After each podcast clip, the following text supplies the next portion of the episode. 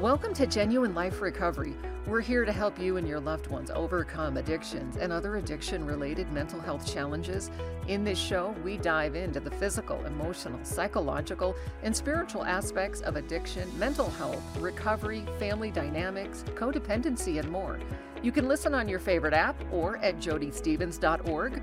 Genuine Life Recovery is made possible by great friends like Joshua's Heart in memory of Joshua Brent Moore, bringing hope, love, and awareness to those afflicted by addiction online at joshsheart.org and Jody Stevens Productions for commercial voiceover, narration, production, MC, and public speaking online at jodystevens.org. Hey, friends, welcome back to Genuine Life Recovery. Of course, I'm Jody Stevens. I am joined by Randy Grimes. Randy is founder of Pro Athletes in Recovery, helping pro athletes overcome addiction, navigate the process of recovery, which is so awesome. He's a former NFL player, he's author of the book Off Center RX. We're going to hear Randy's story of being in the NFL, of addiction, of recovery, the nature of opioid addiction, which is crazy. Uh, we'll talk a little bit about the pressure to perform, uh, how to help those suffering, and just a bunch of great stuff. So, Randy, thank you so much for taking the time to be here. Thanks for having me. I appreciate it. Absolutely. Randy, how long have you been sober? Uh, coming up on 14 years, September Woo! 22nd. Yeah. You are a miracle. I love yeah. it. Yes, I've got uh, 18 years. My husband's got like 21. So. Oh, wow. Y'all, y'all have what I want. well, you know, I always tell people if you add it all up, like it's kind of a lifetime. So, you know, we don't have all the answers, but we've got a few things to share with all those years, you know? Right. Um, so, but it's still just one day at a time. It is. It, right? it is. so, where are you? Are you um, based out of Florida? I, well, I live in Florida. I, okay. I do a lot of work in uh, Texas. I'm in Houston right now, but I'm fixing to head back to Florida when we're through with this. Okay. And, uh, you know, I work at a facility called BRC Recovery in Austin, Texas. Wow. Okay. So, so I'm, I'm, kind of a hybrid, you know? Yeah. Yeah. Me too. Yeah. You're doing a lot of stuff. I'm like trying to integrate radio career and recovery. So, whereas you're like sports and recovery. So, you know, trying to get it all to fit in is always right. um, an interesting because you want to get your passion into that. And you know you're trying to make it fit and uh, yours fits well because of what we see with sports injuries and things like that. So i totally want to talk about that. Um, but just give listeners an overview of your football career um, so that they know the team you played for things like that yeah, and I was born and raised here in Texas. Uh, I went to uh, got a scholarship to play at Baylor University, mm-hmm. uh, which was awesome. You know, I wanted to play for the great Grant Teaff. There's a lot of great players. Me being a good the good Baptist that I am, I wanted to make my mama proud. Woo! Yeah. And go, and go to a uh, to a to a Baptist university. But I had a great uh-huh. career there, and uh, you know the the pros came uh, looking, and um, you know I had I had a great senior year. I really improved my draft position. I moved up. I was a second round pick of the Tampa Bay Buccaneers. I was the 45th player selected that year in 1983. And, uh, you know, I was just so excited to be going to Tampa, Florida, because they had just gone to the playoffs the year before. Mm-hmm. And, and I was a kid from East Texas. I'd never even seen the ocean. So going out to the, going out to the seaside community of Tampa, Florida was exciting. You know, I had gotten married after my junior year, so me and my wife were going out there to not only start my professional football career, but also our lives together and our family and everything in the community of Tampa, Florida. Wow. Okay. And so you were with the Buccaneers for how many years? Uh, 10 years. Yeah, I was there from 83 okay. to 92. Okay. And right. uh, again, I had a great career. You know, we didn't win a lot of games. We weren't a great team. I mean, I played for five different head coaches in ten years. So oh gosh, that's a lot. Like... A lot of turnover, not only in coaches but players, front office people, and everything. Oh. But you know, the one consistent thing about the Bucks in all those years was me at center. I seemed to survive every one of those transitions and and changes, and um, you know, I had a great career. I'm paying the price for it now. You know, I'm trying to get out of bed every morning. Yeah. But but you know, I wouldn't trade it for anything, Jody. And um, yeah, you know, we're grateful for everything that football gave us early in our our, our lives together. Yeah. Wow. That that turnover, I, I relate. That sounds like radio, just massive turnover. Yeah. just yeah, like yeah. I, I, I can relate to that on a on a level, and then and then the pressure to perform too, which which I totally want to talk about. So, kind of take us back to the the the beginning of sort of the end and then the new beginning. you know, like I always say, what where were you, right? And then we say, what did God do, uh, and where are you now? So, um, and I particularly want to, you know, I worked for an opiate treatment center too for a while. I I was sober from alcohol, but um, I understand all of that and the difficulties of that, the whole opiate crisis. I mean, you were there in the middle of it all, but so many people um, found themselves in in opiate addiction, then turning to heroin, all these sorts of things because of injuries. You know, yeah. I mean, so kind of take us through through that. Well, and you know, it was. Uh, I, I, was born and raised in a family that there was no no history of substance abuse. You know, my parents never saw them touch a drop of alcohol or of yeah. course, any kind of drugs. Had a brother and sister, same thing. They were the greatest role models in the world. You know, this wasn't really supposed to happen to me. You know, right? And um, you didn't have all to... the risk factors like a lot of people right. do, and the underlying mental health, and and but you know, with opiates, it's crazy. Sometimes people touch it, and the first time they're hooked. So, but That's anyway, right. you know, yeah, That's on. right and and you know they say that everything is is all addiction is trauma based and i believe that to some degree and, and, i'll get into that a little more later but it didn't start with any trauma it started right. with me being willing to do whatever i had to to stay out on the field yeah. you know and uh, because i knew that if i wasn't out there in my position somebody else was going to be and i did not want that to happen you know the first thing i learned when i got to professional football you know, not college football. College football was still a game. But when I got to professional football, I realized very soon that it was now a job. Yeah. You know, and that, yeah. uh, and that if you weren't out there every day, somebody else was going to be in your position, yeah. and you just you couldn't afford to let that happen. And and you know, I just and you know, I guess we I played in an era where, you know, we used to beat the crap out of each other all week long. You know, it was that coaching mentality where if you don't practice hard, you're not going to play hard. So a lot of the injuries we sustained as as professional athletes were against each other in our own practices, and um, so. I was that guy willing to do whatever I had to to stay out on the field, and and I looked at it more like a, a, a, a justifiable evil, you know, yeah. a necessary evil to play the game. I mean, it was available. We had a we had a narcotics safe that was right in the middle of our training room that was never locked. You could go get whatever you want to. I was getting it from team doctors. I was getting my opiates from team trainers. And I talk a lot about opiates, but benzos are a big part of my story too. You know, I always say I always say that opiates stole everything from me, but benzos is what nearly killed me. Yeah, but, yeah. Mm-hmm. Well, and you and can... all all of this was available in a in an open drug safe in the middle of our locker room, and but that was the culture back then. You know, nobody in in the eight and a half nine years that this was going on, never nobody ever asked me, you know, Randy, why are you slurring your words, or Randy, why are you nodding off in meetings, or Randy, why are you late to practice every day, or or Randy, why are you uh, uh, the last to leave the building every night and pills are missing out of the drug safes? Nobody ever asked me those questions because I was always playing good. And if it ain't broke, don't fix it. You know, that was the mentality back then.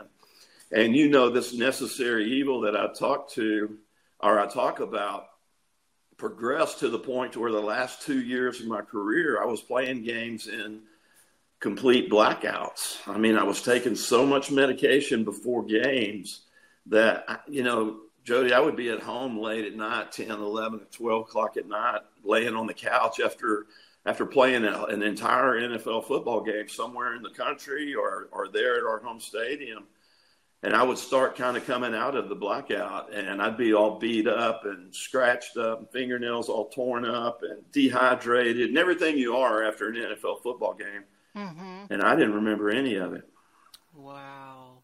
But that's what it progressed to mm-hmm. at the end, that necessary evil. And, you know, of course, at that point, I knew that it was a full blown addiction, but, you know, I was I wanted that next big contract. I wanted to feed my family. I wanted to be all pro.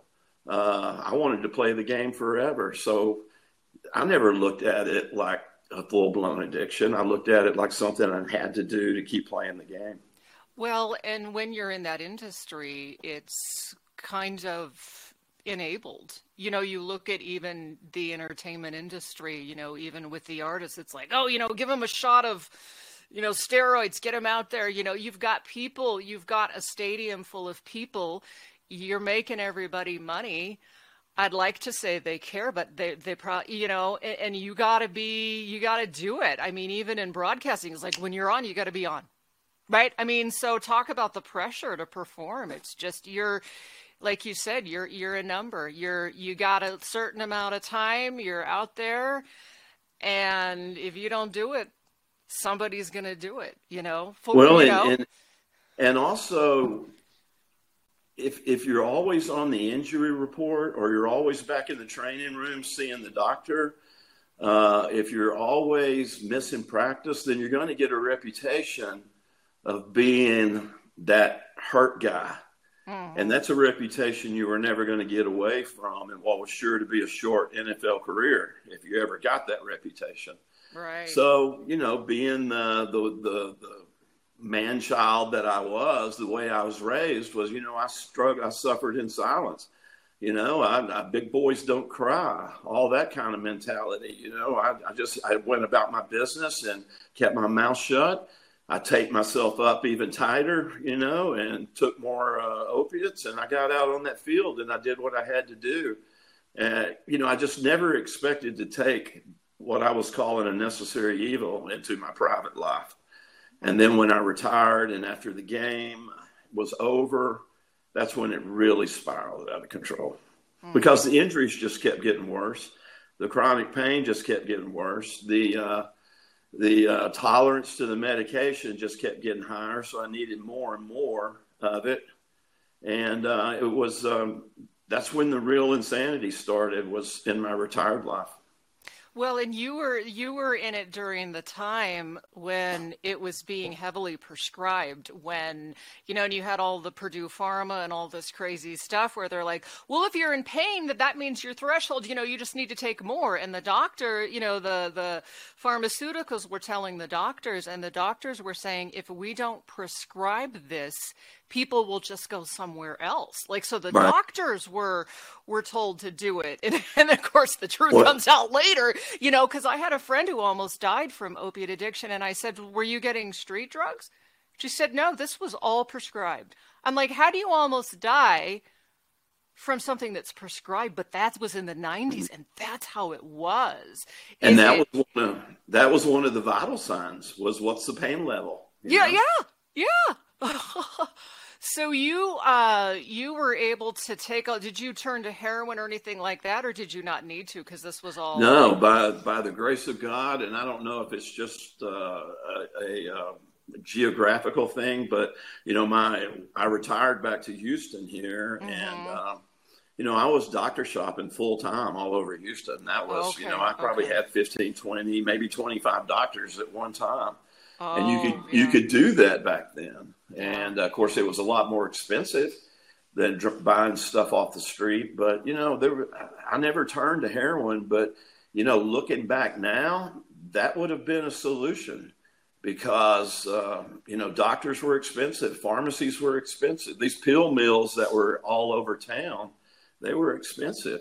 And uh, you know, I was just burning through all the money that that we had put away. Um, through my were career.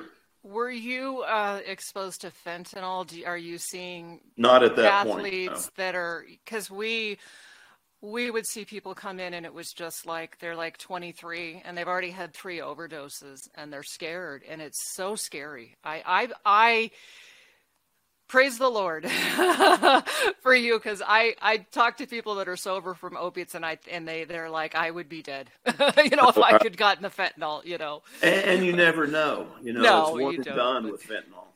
Yeah, but yeah. no, that that wasn't on the scene back then, and you know, I was getting all my pills from a from a pharmacy, and um, you know, I didn't have those kind of scares, but I can re- also remember being so sick and so desperate for more yeah. pills that I would have tried anything. So, just by the grace of God, that my addiction wasn't in the era that's going on right now. You know? Yeah, yeah. So you just don't know what you're getting. Yeah, yeah. So you retire from the NFL, you continue in the addiction. So talk to me about that and how bad it got, and then how you got into recovery.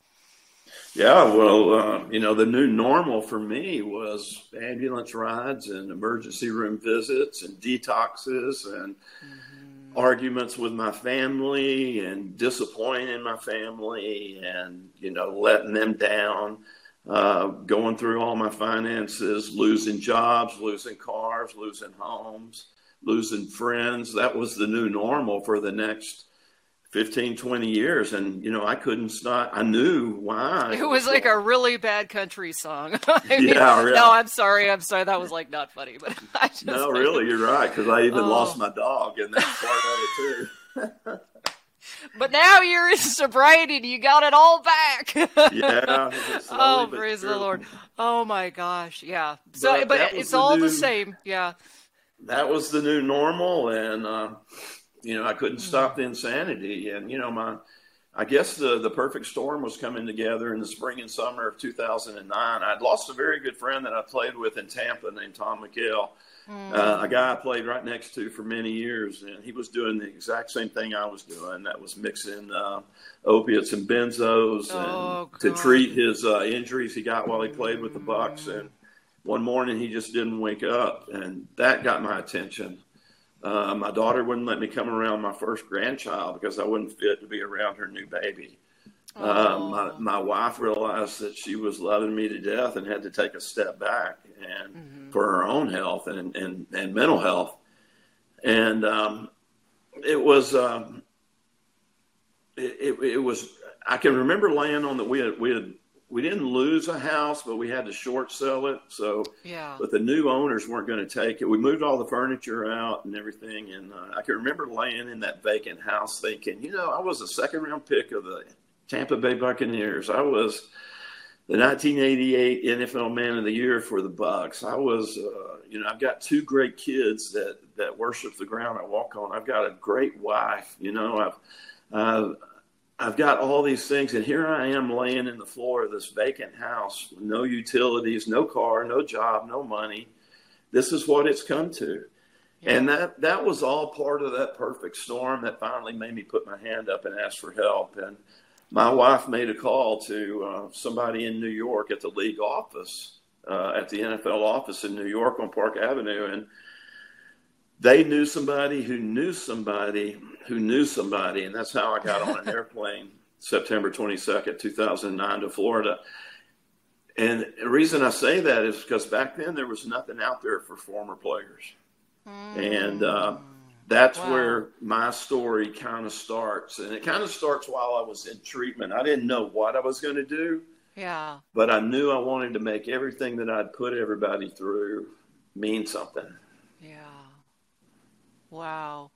So you literally crawled into recovery um, I watched your video on your hands and knees now, and you were coming off of, and I think people don't understand withdrawal, and that is an important piece. You know, my brother died of addiction. He would have these grand mal seizures from alcohol, and nobody knew what the, pardon my French, what the hell was going on, you know, because we don't talk about it. We don't talk about, you can't just DT from alcohol, you could die, right? Benzos can kill you. So, and while opiates can't, they feel worse than the other two. so yeah, you, they, were, they, they, you were you very you sick. wish you would die. Yeah. You probably didn't know at the time DTs from benzos can kill you because people don't just say it. So you're probably crawling in there really sick. You know, it's it's it's and I talk about this all the time. I had plenty of seizures as a result of benzo withdrawal. Yeah. Oh. And and here's the insanity of, of that addiction is I would drive all over Houston, Texas, looking for more benzos, knowing that I could have a seizure at any time and mm. not only kill somebody else but myself, you know, and only by the grace of God that I never hurt anybody, that I never had any legal issues, but yeah, I had plenty of seizures as a result of benzo withdrawal. And that's what I talk about. That's what I mean when I say the opiates stole everything from me, but benzos nearly killed me. Oh, yeah. The, the benzos are the devil. I know. I know. I was popping alcohol and Xanax uh, in the end mm-hmm. and was blacking out, and I would um, wake up in like vomit. And I was like, this is how rock stars like die. Like you know not just rock stars you know we always hear about that. And and that right. was kind of the end for me when i was like this is like i'm gonna die here. You know so it's very it's very scary. But when you're in it you think you're invincible because you're high. You know you know you're just like oh i'm cool you know and then you get sober you're scared to death but then you go back to getting high again and then you're invincible again. So you're and then you and then when you get into withdrawals you're desperate. Yeah you know? yeah yeah. Oh man. So did you did you do methadone or anything like that or did you just detox? Yeah i detoxed. And, okay. and you know because of all the seizures they took the detox really slow. I, I detoxed yeah. for pretty much a month at the wow. treatment because I was in treatment for 90 days and I was going to also get a knee replaced. I was going to get some surgery on the other knee. Uh, I was going to get some neck uh, stuff done. So I came in with a plan uh, to get out of some of the chronic pain I was dealing with. Uh, but they had to get me, my body was so toxic, they, they had yeah. to get me to that next phase before they could do any of the surgeries on me. And uh, so they took it really slow. But I, re- I remember it was it was a couple weeks into the process and um, the detox process, and I was sitting at a picnic table right in the middle of the campus, and and for some reason I used to get up and write every morning in a spiral notebook about how I was feeling, what's going on, what's going on around me, and um, this this particular morning I was just sobbing uncontrollably, and um, I couldn't get a grip on myself. And, and I was thinking it was it was kind of like for the first time in 20 plus years, I was having to deal with life on life's terms, yeah. clean and sober, and think yeah. about the huge wake of destruction that I left back with my family, my friends, my reputation, my finances.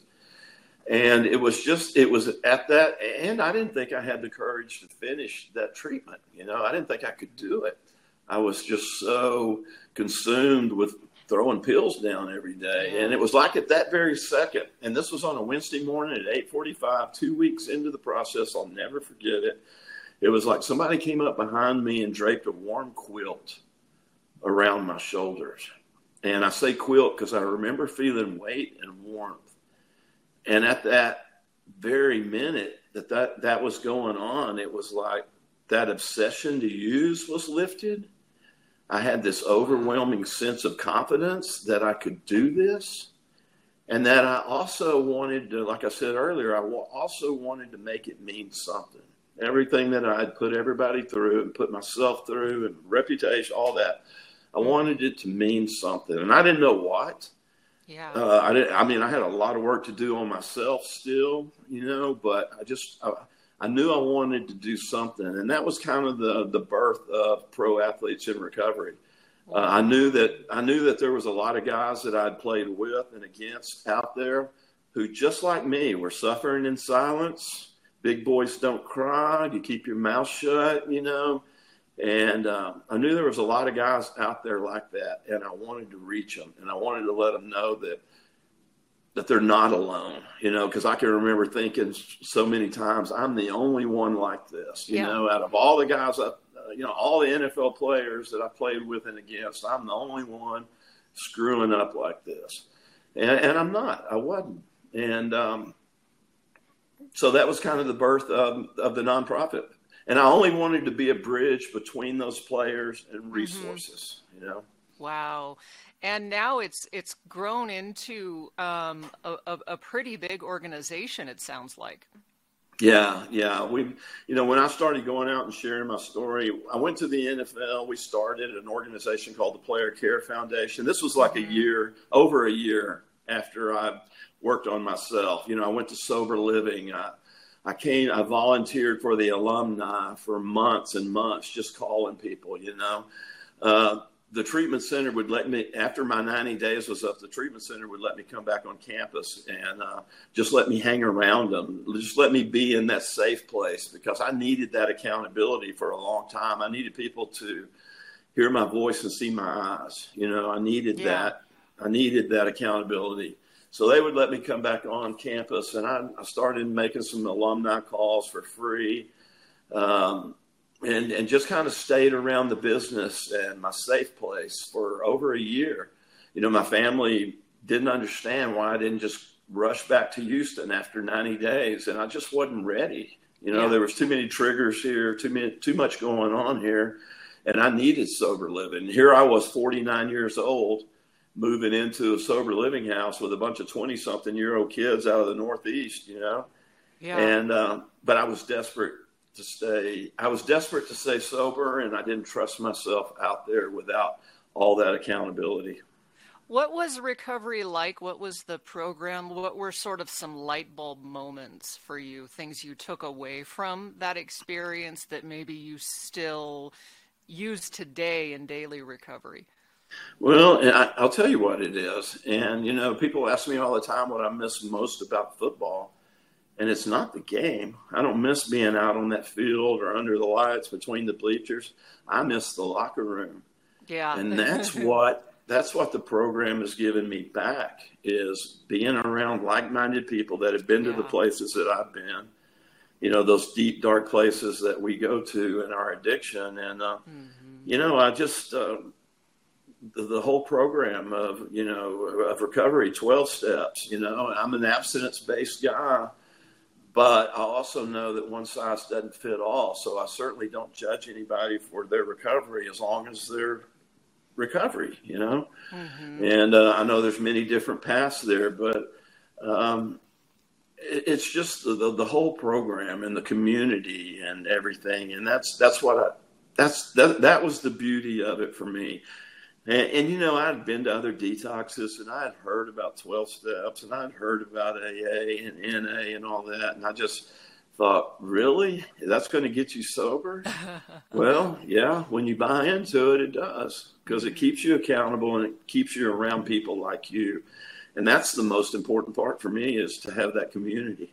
Yeah. So many people, when I say, ask them what finally clicked, they say, well, it was when I started listening and doing yeah. what they said.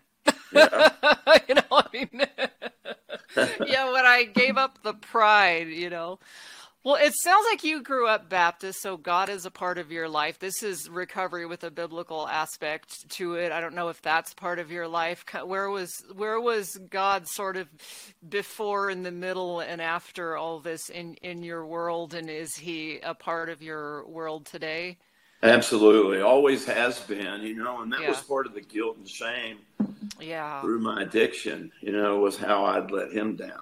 You know, he had blessed me with so many opportunities. He blessed me with the opportunity to be in the right place at the right time around the right people so many times.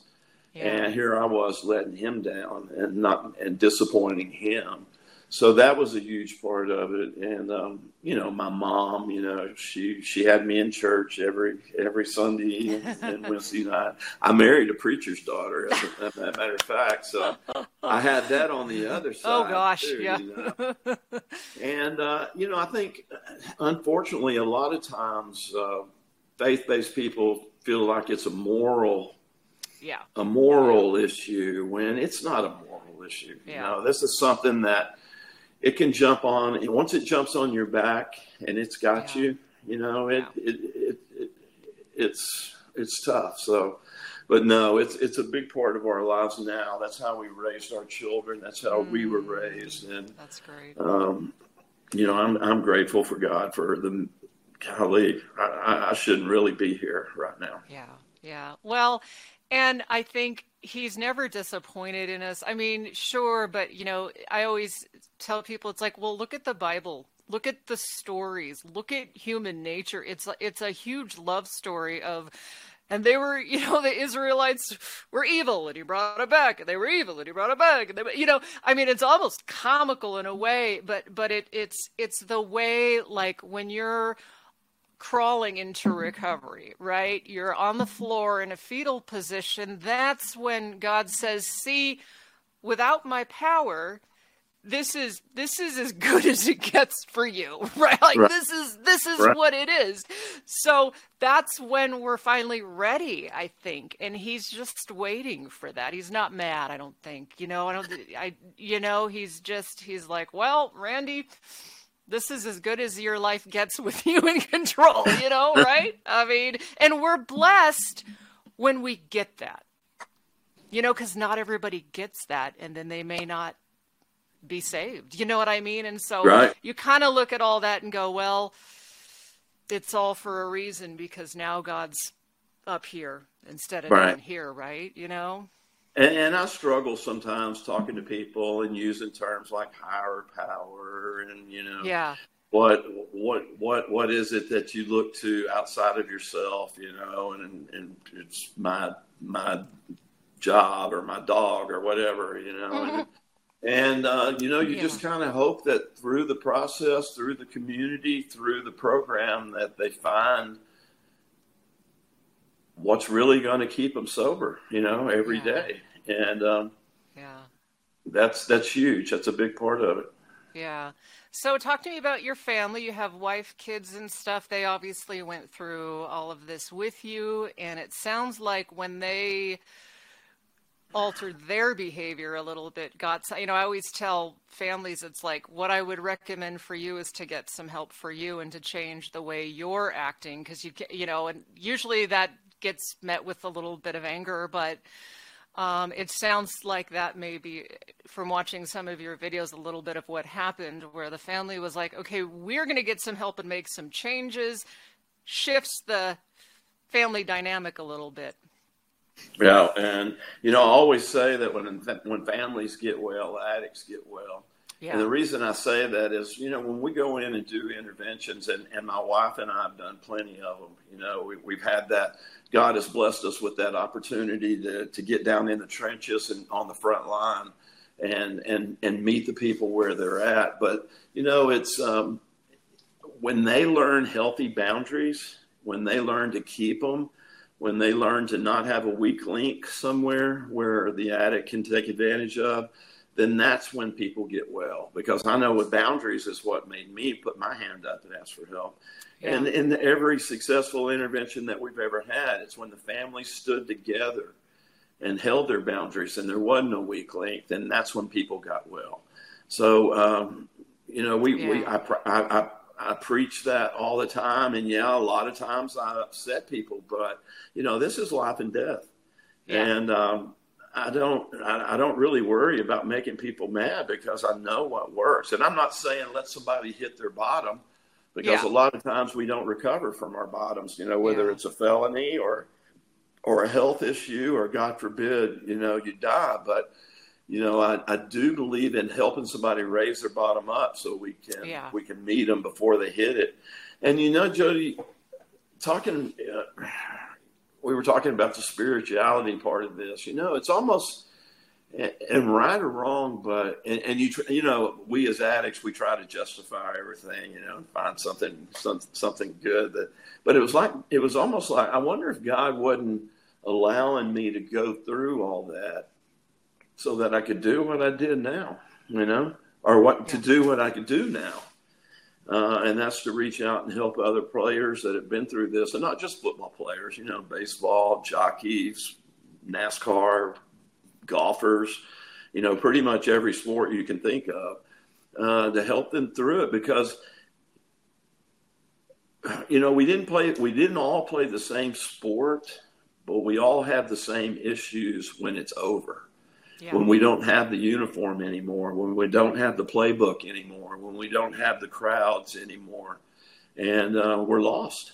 You know, when we don't have that locker room anymore, and whether it's baseball or football or golf or or or even riding a horse, you know, uh, a, a jockey, um, MMA fighter. You know, when they don't have those crowds, when you when you don't have that uniform anymore, we don't know who we are.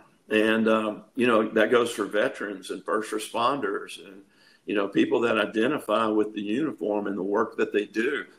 Because you know I was guilty of letting football become who I was instead yeah. of just something I was good at. Yeah.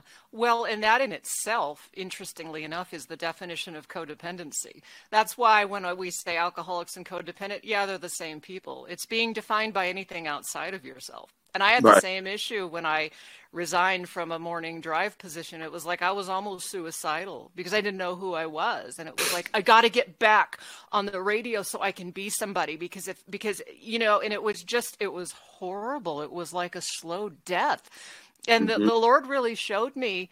I, I imagined myself dead on the floor, like killing myself. And He said, Yeah, that is you. That is the death to self. you got to oh, wow. kill that piece. And he brings it back. He brings it back around like what we're doing now. But it is, it's a slow death. And if you don't have that community, it can be so hard. And, you know, you look at um, what you're doing is so great because it is very, you know, you look at people like Britney Spears and it's like, oh, she's, she's crazy. She's on drugs. And we just, you know, the, the media just loves it. They love to watch these people suffer. And it's like, well, maybe she has an addiction. Like, like maybe she needs help. People, like, where's the mm-hmm. grace? And so I think, um, what you're doing helping athletes is really important because we need to love and support these people you know? Well, a lot of and, these players like the raiders oh my god i mean there's always my husband's a huge raiders fan because my mother-in-law's from oakland and so but you know there are always so many drug problems and then it's just it's like oh isn't this funny? You know the one player that crashed his car, remember? And he, he killed someone. That was, we did a little show about that. And it's like, that's, we got to help these people. You yeah. and you're doing it. Talk to me about all, all the work you're doing. Mm-hmm. Well, and yeah, I am helping a lot of former professionals. That's how it all started. You know, that's how pro athletes in recovery started. But you know we really work with everybody and i and sometimes mm-hmm. I, I, I, box myself in and people think that i only work with athletes. And no we don't. We work with everybody. Anybody who wants to get free from this disease of addiction that's who we work with. And you know i've got to give a shout out to my wife because she's the real hero of yeah. this story. You know she's the one who you know and and and she'd be the first to tell you there was a lot of times that she wanted to leave me but god wouldn't let her and um, and she hung in there, and uh, you know, it was her boundaries and, and and everything that finally made me get get help. But she's been awesome through this, and she helps me with so many people. And a uh, matter of fact, she's flying back to Tampa with a player that was just here in in Austin. Uh, getting help so she's she does it all she's got the greatest patience in the world she's the greatest christian woman that i've ever met and uh, you know she's the hero of the story and my kids you know yeah. and and and that's what the book was all about the book when i started that book i just wanted it to i wanted it to be a healing tool for my family i wanted everybody who was affected by my addiction to to have a platform in it and to use it as a way to get past everything that I'd put them through. And mm-hmm. you know, I, I, didn't know I didn't care if it sold a single copy but I wanted I wanted everybody to have a, a, a part in it. You know, my kids, mm-hmm. my wife, my, my, my my brother, my sister, my mom, um, and uh, I, little did I know that it would would be doing so well out there. You know, and um, I'm just I'm really proud of all that that's happened through the book off center. That's amazing. Um, uh, for those that are listening, still struggling with addiction, maybe a family member, what would you say to them? Kind of like some some parting words of wisdom, words of advice, things like that. Things you want people to know that are still struggling. Well, first of all, I want people to know it's okay to to not be okay. Yeah. But you've got to ask for help. You know, yeah. there, there's hope and there's help out there, but you've got to ask for it. You know, you can't just continue to, to suffer in silence and think it's going to get better on its own.